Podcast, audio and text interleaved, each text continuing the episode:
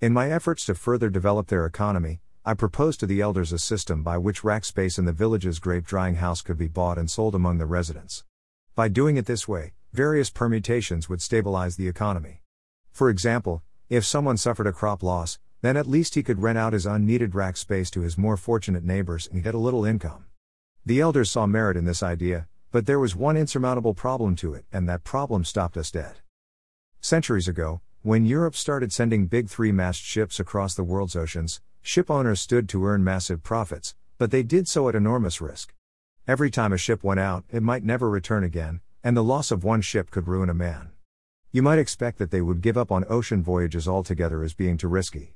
But, no, overall, successful voyages brought in enough wealth to cover the occasional losses, when the ocean going enterprise was taken as a whole.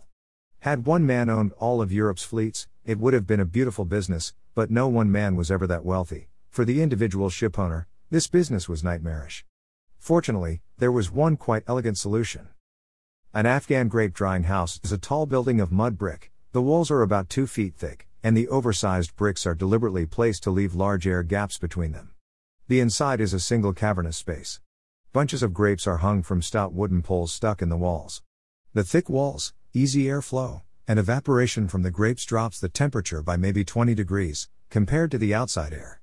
It is by this process that raisins are made.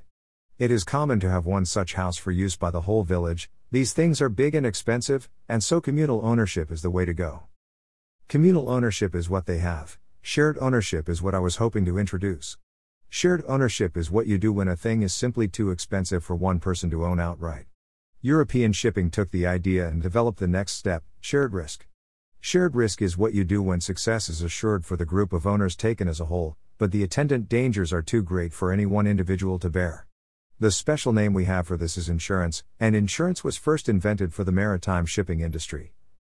In order to work, shared ownership and shared risk both require one thing, and it is something that Europeans had but rural Afghans did not literacy.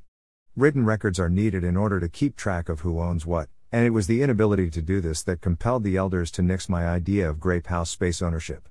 That told me that knowing which families owned which rack space was simply too complex of a job. Had literacy not been widespread in Europe, their merchant marines would never have sailed.